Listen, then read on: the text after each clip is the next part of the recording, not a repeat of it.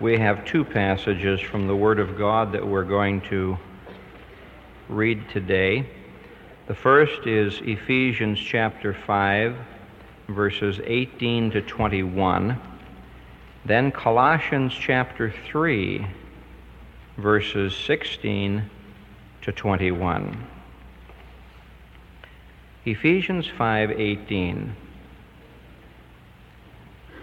and be not drunk with wine, in which is excess, but be filled with the Spirit, speaking to yourselves in psalms and hymns and spiritual songs, singing and making melody in your heart to the Lord, giving thanks always for all things unto God and the Father, in the name of our Lord Jesus Christ submitting yourselves one to another in the fear of God. Colossians chapter 3, beginning at verse 16. Let the word of Christ dwell in you richly, in all wisdom, teaching and admonishing one another in psalms and hymns and spiritual songs, singing with grace in your hearts to the Lord.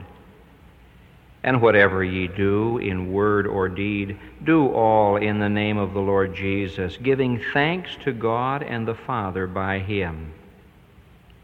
Wives, submit yourselves unto your own husbands as it is fit in the Lord. Husbands, love your wives, be not bitter against them. Children, obey your parents in all things, for this is well pleasing unto the Lord. Fathers, provoke not your children to anger, lest they be discouraged. May God bless His word to our hearts. Every person has to be filled with something and there's no reason in all the world why he cannot be filled with the Holy Spirit. The normal experience of believers in the early church was an experience of fullness. As you open the Word of God to the book of Acts, you're impressed with the fact that repeatedly the Christians experience the fullness of the Holy Spirit in Acts chapter 2, verse 4, and they were all filled with the Holy Spirit. Over in chapter 4 and verse 8, then Peter filled with the Holy Spirit. Chapter 4 and verse 31. And when they had prayed, the place was shaken where they were assembled together, and they were all filled with the Holy Spirit chapter 6, verse 3, they're going to choose officers for the church. Wherefore, brethren, look among you for seven men of honest report, full of the Holy Spirit and of wisdom. In chapter 7 and verse 55, when they're about to kill Stephen, but he being full of the Holy Spirit looked up steadfastly into heaven and saw the glory of God and Jesus standing on the right hand of God. Chapter 9 and verse 17. When Ananias came to Saul of Tarsus to give him his sight, Brother Saul, he said, the Lord, even Jesus, that appeared unto thee in the way as thou camest, hath sent me that thou mightest receive thy sight and be filled with the Holy Spirit. Chapter 13 and verse 9.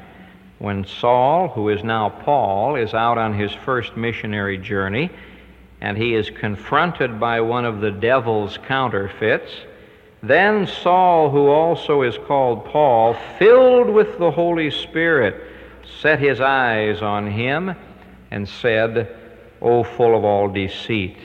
Now, as you page through the book of Acts, you cannot miss the fact that the everyday garden variety grassroots Christians were filled with the Holy Spirit. It wasn't simply the preachers and the prophets and the evangelists and the missionaries. Everyone filled with the Holy Spirit. Now, this doesn't seem to be the normal experience today. For some reason or another, we have gotten away from this. And when you do find a believer who is filled with the Holy Spirit, it seems abnormal. In fact, when a spirit filled believer shows up in a group of people who are not living by the power of the Spirit, they make him rather uncomfortable. I had a marvelous week, thank you for praying, at Dallas Seminary this past week, and had an interesting discussion with some of the students there who were saved right out of the Jesus movement. Marvelous. They were all kinds of hippies and yippies and other things out in California, and the Lord saved them, and they felt a call to ministry, and uh, came to seminary and brought with them said several of the professors, a marvelous breath of fresh air. I think every church needs this. Have you ever sat in a room in a meeting for a long time and you got used to it? And then somebody came in and said, My, is the air stuffy in here? And you say, No, it's fine. We've been here for six hours. It's great. He says, Man, you should go outside and see how, how it is out there. This can happen in churches. We can get so accustomed to what we're doing and so accustomed to the atmosphere that when some outsiders come in, somebody who's just saved out of Wells Street or some other place in Chicago, and he says, Boy, it's a little stuffy in here. Let's open the windows. You see, at Pentecost, a breath of fresh air began to blow and they inhaled deeply of the wind of God, and they were filled with the Holy Spirit. Now, this is supposed to be the normal experience that you and I should have. And in order for us to have this normal experience, we have to understand some basic truths. And so this morning, in answering this question about the fullness of the Holy Spirit, let's seek to answer four basic questions. Now, two of them I'm not going to spend a great deal of time on, but the last two I will. Here are the four questions. Number one, what is the Holy Spirit? Number two, what does it mean to be filled with the Spirit? Those two questions we'll take care of quickly. The third question, what are the evidences of the fullness of the Spirit? And finally, how may we be filled with the Spirit? Question number one What is the Holy Spirit? I wouldn't bring this up except for the fact that there are people teaching today that the Holy Spirit is not a person, He is a thing. There are those who tell us that just as God was seen as the Father in the Old Testament and the Son in the four Gospels, He's seen as the Spirit in the epistles. Just one God, but um, not three different persons. The, the, theologians have a technical term for this. It's called modalism. God reveals himself in different modes. But this is not true. The Holy Spirit is a person. Back in chapter 4 and verse 30, Paul said, Grieve not the Holy Spirit. Now, you have to, have to grieve a person. You can't grieve a thing. You can't grieve an impersonal force. The Holy Spirit is a person, and He is God. Throughout Ephesians, you're going to find Paul emphasizing the Trinity God the Father, and God the Son, and God the Holy Spirit. And someone says, well, why do we need a Trinity? Well, of course, God is a Trinity. God the Father planned my salvation, and God the Son purchased my salvation. And God the Holy Spirit perfects my salvation. What God the Father planned from all eternity and what God the Son purchased on the cross, God the Holy Spirit personalizes and perfects in my life. The Holy Spirit's the great completer of the work of God. Now, He is a person and He is God. And when you were saved, He moved into your body and made your body his temple. When you were saved, you became a part of the body of Christ. This the Bible calls the baptism of the Holy Spirit. For by one Spirit are we all baptized into one body, And this is the work of the Holy Spirit at conversion. Now, our second question what does it mean to be filled? Paul says, Be filled with the Spirit. There are two errors here that need to be corrected. Number one, when Paul talks about being filled, he is not talking about quantity. The Holy Spirit is not a commodity like, like water. Water is a symbol of the Holy Spirit, but the Holy Spirit is not water. And you don't say, well, now today I'm filled with the Holy Spirit up to my knees. And then I'm filled with the Holy Spirit up to my lungs. No. You don't measure it in geographical or quantity terms. Nor is uh, being filled with the Holy Spirit to be equated with the baptism of the Spirit. I get all sorts of literature. This is one of the occupational hazards of preaching on the radio. But I get all sorts of literature from people who are sure I'm a heretic because I don't tell people you must be baptized with the Holy Spirit. Now, friend, I'll be glad to tell you to do this if you'll show me where it is in the Bible. We are commanded to be filled. Nowhere are we commanded to be baptized. Someone says, But, Pastor, don't quibble over words. I certainly am going to quibble over words because these words are inspired. Go to your pharmacist and say, Now don't quibble over words. Aspirin, arsenic, what's the difference? Go to your mechanic at the garage and say, Now don't quibble over words. Carburetor, alternator, what's the difference? We do quibble over words. I recall preaching up in Detroit many years ago and sitting in the um, dining room of the hotel where the evangelistic team was uh, staying. And we just had dinner, and uh, my uh, friend who was with me said, Why don't you have a piece of pie? They have real good pie here. Now, at that time, I was much thinner than I am today, and a piece of pie wouldn't hurt me too much, and so I said, Fine. I said, What kind do you have? Well, she said, We have apple and peach and cherry and blueberry. And I like blueberry. I said, I'll have blueberry pie. So she came back uh, five minutes later and put a piece of peach pie in front of me. Now, peach pie is not one of my favorites. I try to be scriptural and eat those things that are put before me, but not if I'm paying for it. And I said, I asked for blueberry pie. You know what the waitress said? She must not have needed tips too badly. She said, uh, That's all we've got, take it or leave it.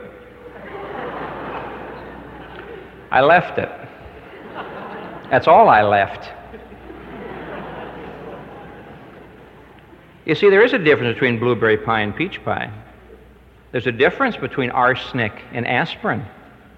And there's a difference between the baptism of the Spirit and the fullness of the Spirit. If you confuse these, you're playing into the devil's hands. He loves to have us confuse the terminology of the Word of God. The Word of God was written by the Holy Spirit. Paul says in 1 Corinthians 2, in words which the Holy Spirit speaks. Now, I'm not going to change those words. In the Bible, to be filled means to be controlled by.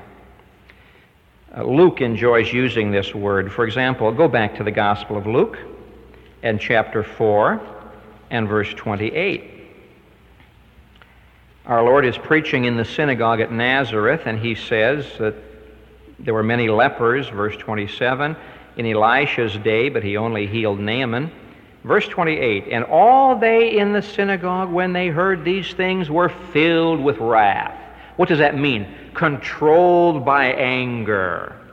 Up till now, their minds and bodies and hearts were not controlled by anger, but when Jesus began to preach, they were filled with anger, controlled with anger. You'll turn the page to 526.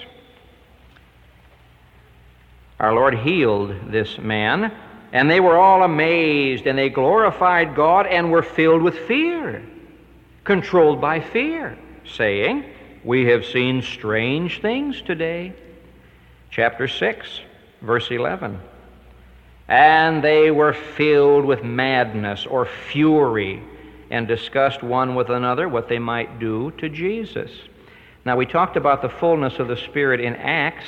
We could turn back to Acts and see how this word full is used in other ways.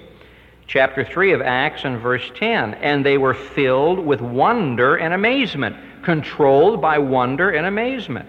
Chapter 5, verse 17 Then the high priest rose up, and all they that were with him, which is the sect of the Sadducees, and were filled with indignation. The word means jealousy. Ever been filled with jealousy? Controlled by jealousy? Now you can page through the Bible, through the Gospels and Acts, and you'll find this word filled used to mean controlled by. And so when Paul says, be filled with the Spirit, he means be controlled by the Spirit. That's why he introduces wine. A man who gets too much wine in his system gets controlled by the wine. And his mind can't think straight, and his tongue can't speak straight, and his emotions are confused, and his responses are confused. Now, the Holy Spirit is just the opposite. The Holy Spirit is not, like wine, a depressant, a narcotic. The Holy Spirit is a stimulant. And when the Holy Spirit comes into your life, He sharpens your mind, and He loosens your tongue, and He fills your heart, and He controls your body. The fullness of the Spirit simply means to be controlled by the Spirit. Now you'll notice the command in verse 18.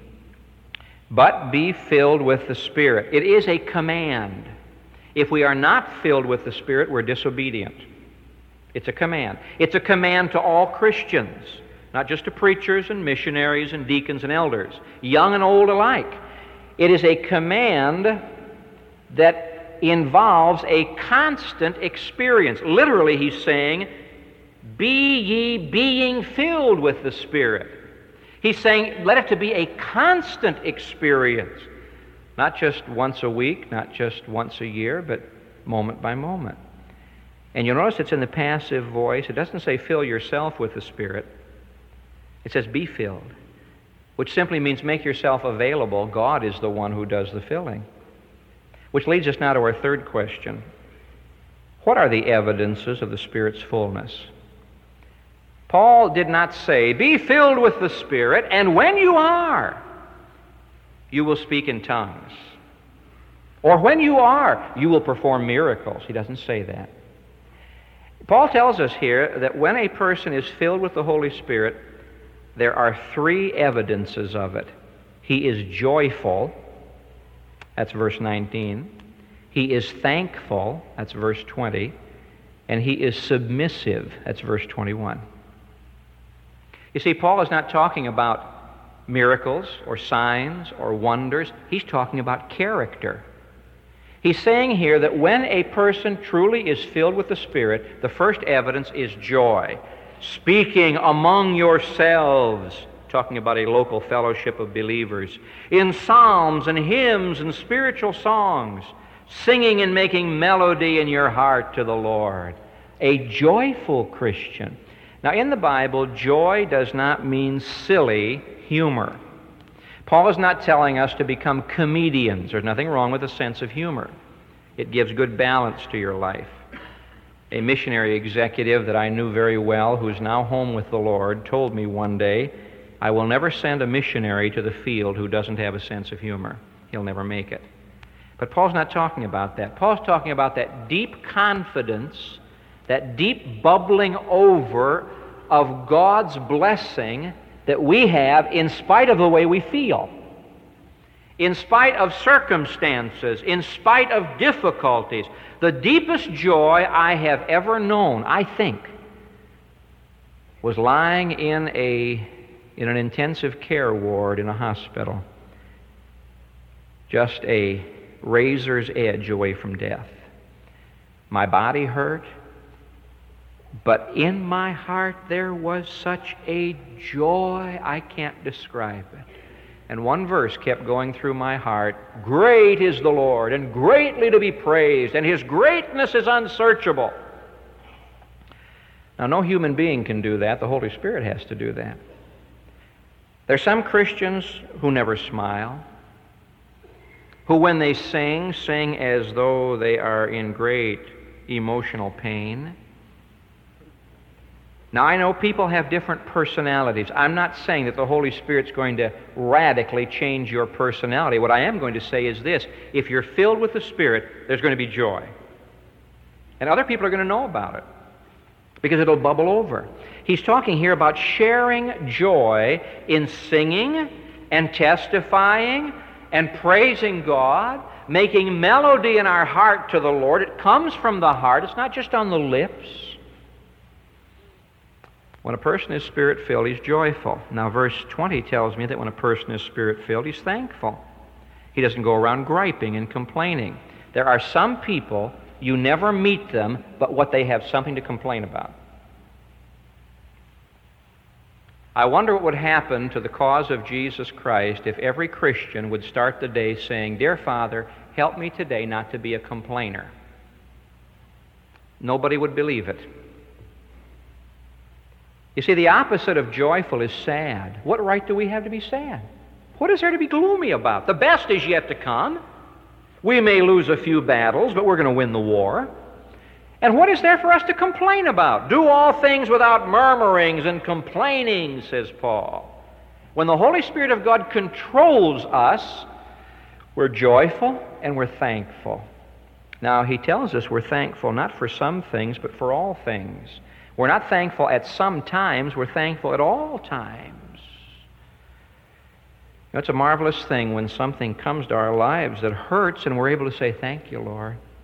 I don't understand this and I don't enjoy it, but from my heart, I want to say thank you because you're working something out. I don't understand it, but thank you, Lord. You see, the Holy Spirit says to me, if you will let me control you, always, for all things, you'll be thankful. And you'll be able to say, Well, I know all things are working together for good to them that love God. The third evidence of the Holy Spirit is in verse 21. When a person is spirit filled, he's submissive. Now, this word submit bothers some people. And the very fact that it bothers them proves they don't know much about the fullness of the Holy Spirit. Because when a person is joyful, when a person is thankful, and when a person is submissive, he's glorifying God. Jesus was joyful. Oh, he was a man of sorrows, but he rejoiced. And he said to his disciples, My joy I want to give to you. Had he never been a man of joy, they would have said, What joy? We've been living with you for three years. We've never seen you have any joy. They didn't say that. They said, Thank you. We want your joy. And he was thankful. Over and over again, you find Jesus saying, Thank you, Father. Thank you. And he was submissive, even unto the death of the cross. He was spirit filled. Now, the carnal person doesn't want to submit. Notice it says in verse 21 submitting yourselves one to another in the fear of God. When a person is spirit filled, he submits to God. And having submitted to God, he has no problem submitting to others. Then you know what Paul does? Paul says the first place you're going to discover the Spirit's fullness is at home. Husbands and wives submitted to the Lord and to each other. That's verses 22 through 33. Then he says, children. Verses, chapter 6, verse 1 down to verse 4. He says, Husbands and wives submitted to the Lord and to each other. Children submitted to the Lord and to their parents. Servants, verse 5, 6, 7, 8, submitted to the Lord. He's talking about Christian servants and to their masters.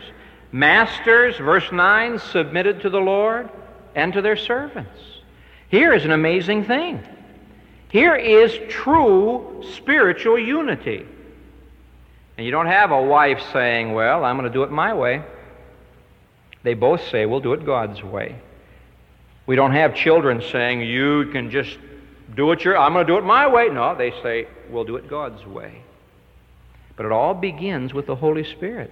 My friend, if you try to practice submission without the fullness of the Spirit, you'll have more trouble than you had before. Is it rather interesting that the Holy Spirit of God wants to begin to work in our homes? He's not talking about the church. He's not saying deacons be submitted, elders, missionaries, Sunday school teachers, choir members, ushers. No, no. He says if you're spirit filled, the first place it'll show up is where you live. Now, you may not have a husband or a wife, you may have a roommate. There may be some abrasion there. It may be like two pieces of sandpaper. What are the evidences of the Spirit's fullness? You're joyful, thankful, submissive. And that submission begins at home. And then it moves out to work. Then it moves out to the church. He does that in chapter 6. Which leads us now to the most important question, perhaps, of the morning. What must we do to be filled with the Holy Spirit? Who is the Holy Spirit? He's God, and He lives within you. What does it mean to be filled? It means to be controlled by. What are the evidences of fullness? Joyful, thankful, submissive. How are we filled? The fact that he mentions wine, I think, gives us a clue. You'll recall in Acts chapter 2 at Pentecost when the Holy Spirit came with that rushing, mighty wind. They were all filled with the Holy Spirit and began to speak in other tongues, which was a part of that ministry. There was a reason for it. And all the Jews from other parts of the world heard the praises of God, thanksgiving to God from the lips of these apostles. And a crowd gathered and said, This is an amazing thing. We each hear in his own tongue. That was the reason for that. And somebody said, Ah, these fellows are drunk. These men are filling new wine. Is it not interesting that when the Holy Spirit filled the church at the very beginning, the unsaved world says they're drunk? They wouldn't accuse us of being drunk today. They might accuse us of having too much Nytol. They wouldn't accuse us of being drunk. Now, Paul is not bragging about drunkenness. Paul is not glorifying drunkenness. He says, Don't be drunk. Whatever you do, don't get drunk. But he says, just as wine controls a person, so the Spirit wants to control you. Just as a man who's had too much to drink is singing and he's joyful, but he doesn't know what he's doing, you will sing and be joyful, but you'll know what you're doing. The Holy Spirit doesn't bypass your mind or your heart or your will, He uses what you are to glorify God. What must we do to be filled with the Spirit? Well, first of all, of course, you have to be saved. Uh, there is a spirit that wants to fill unsaved people. He's mentioned back in chapter 2, verse 2 in which time past ye walked according to the course of this world, according to the prince of the power of the air, the spirit that now worketh in the children of disobedience. If you're unsaved, You've got a spirit living in you, but it's the spirit of disobedience. It's the spirit of sin. It's the spirit of Satan. It's a spirit that will control you and take you to hell. And so the first step, of course, is obviously to be saved. Now, when you're saved, you're baptized by the Spirit into the body of Christ. Now, get this distinction. The baptism of the Holy Spirit means I belong to His body. The fullness of the Holy Spirit means my body belongs to Him. Now, there's the simple difference. When you were saved, the Holy Spirit said, I will baptize you into the body of Christ, identify you with the body of Christ.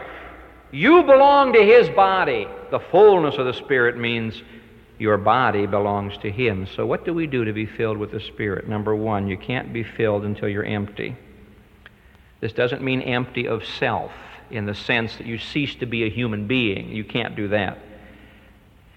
Remember in John chapter 2 when Jesus turned water into wine, here sat these six water pots empty.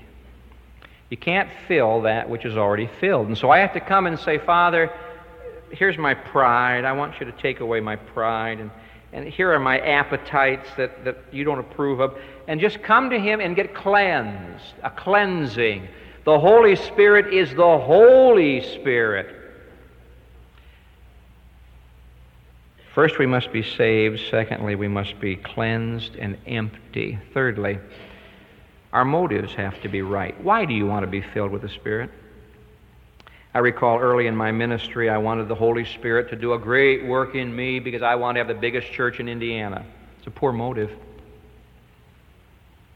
I think that fruit, more fruit, much fruit glorifies God. And I'll be glad for the day when the Holy Spirit of God so possesses us at Moody Church that we fill every seat.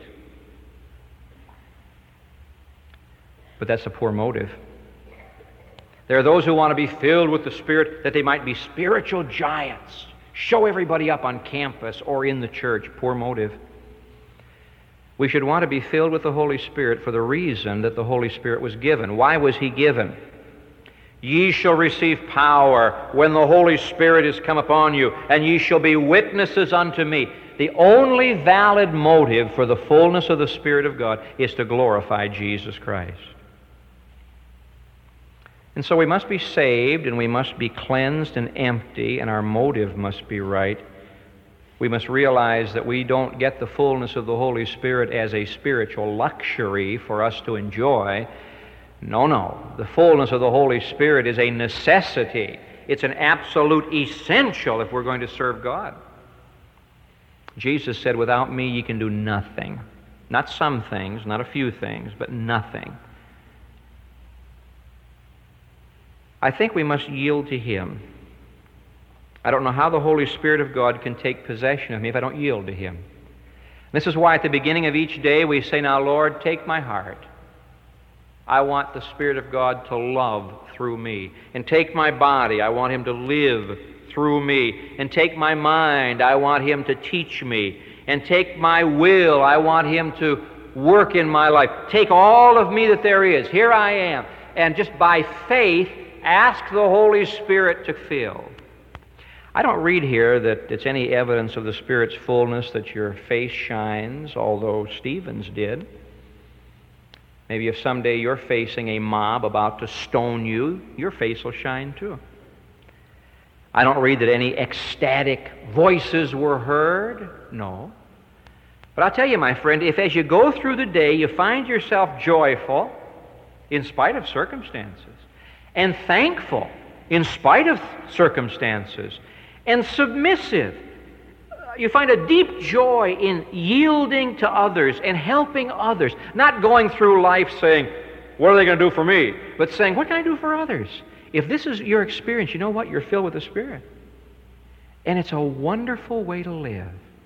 Because no matter how much we get jostled and kicked, we're joyful and thankful and submissive.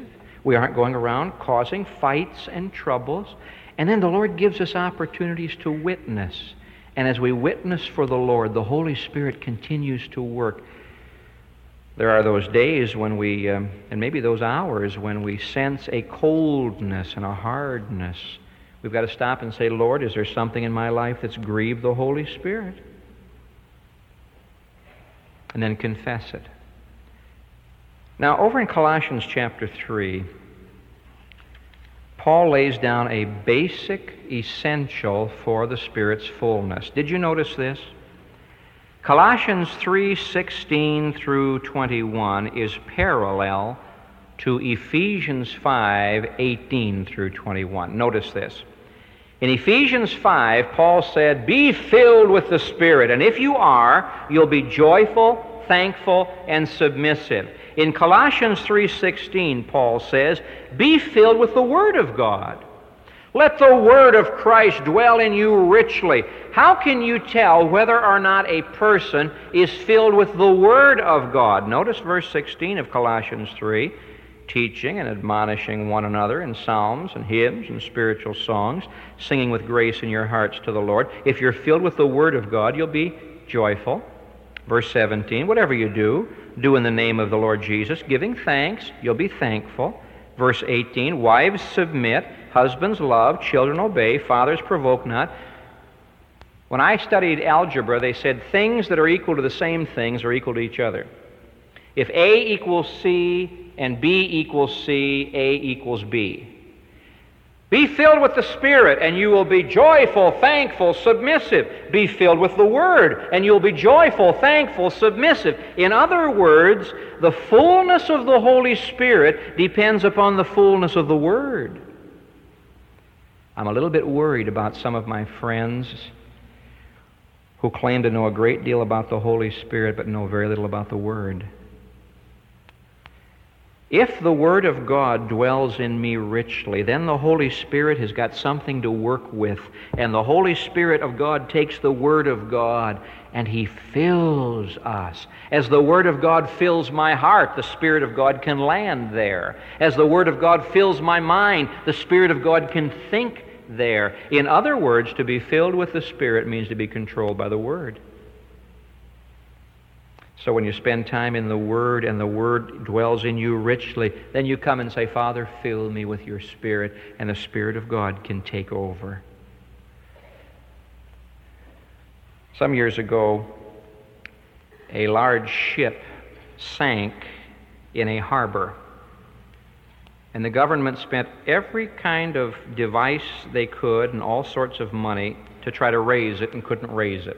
They used everything.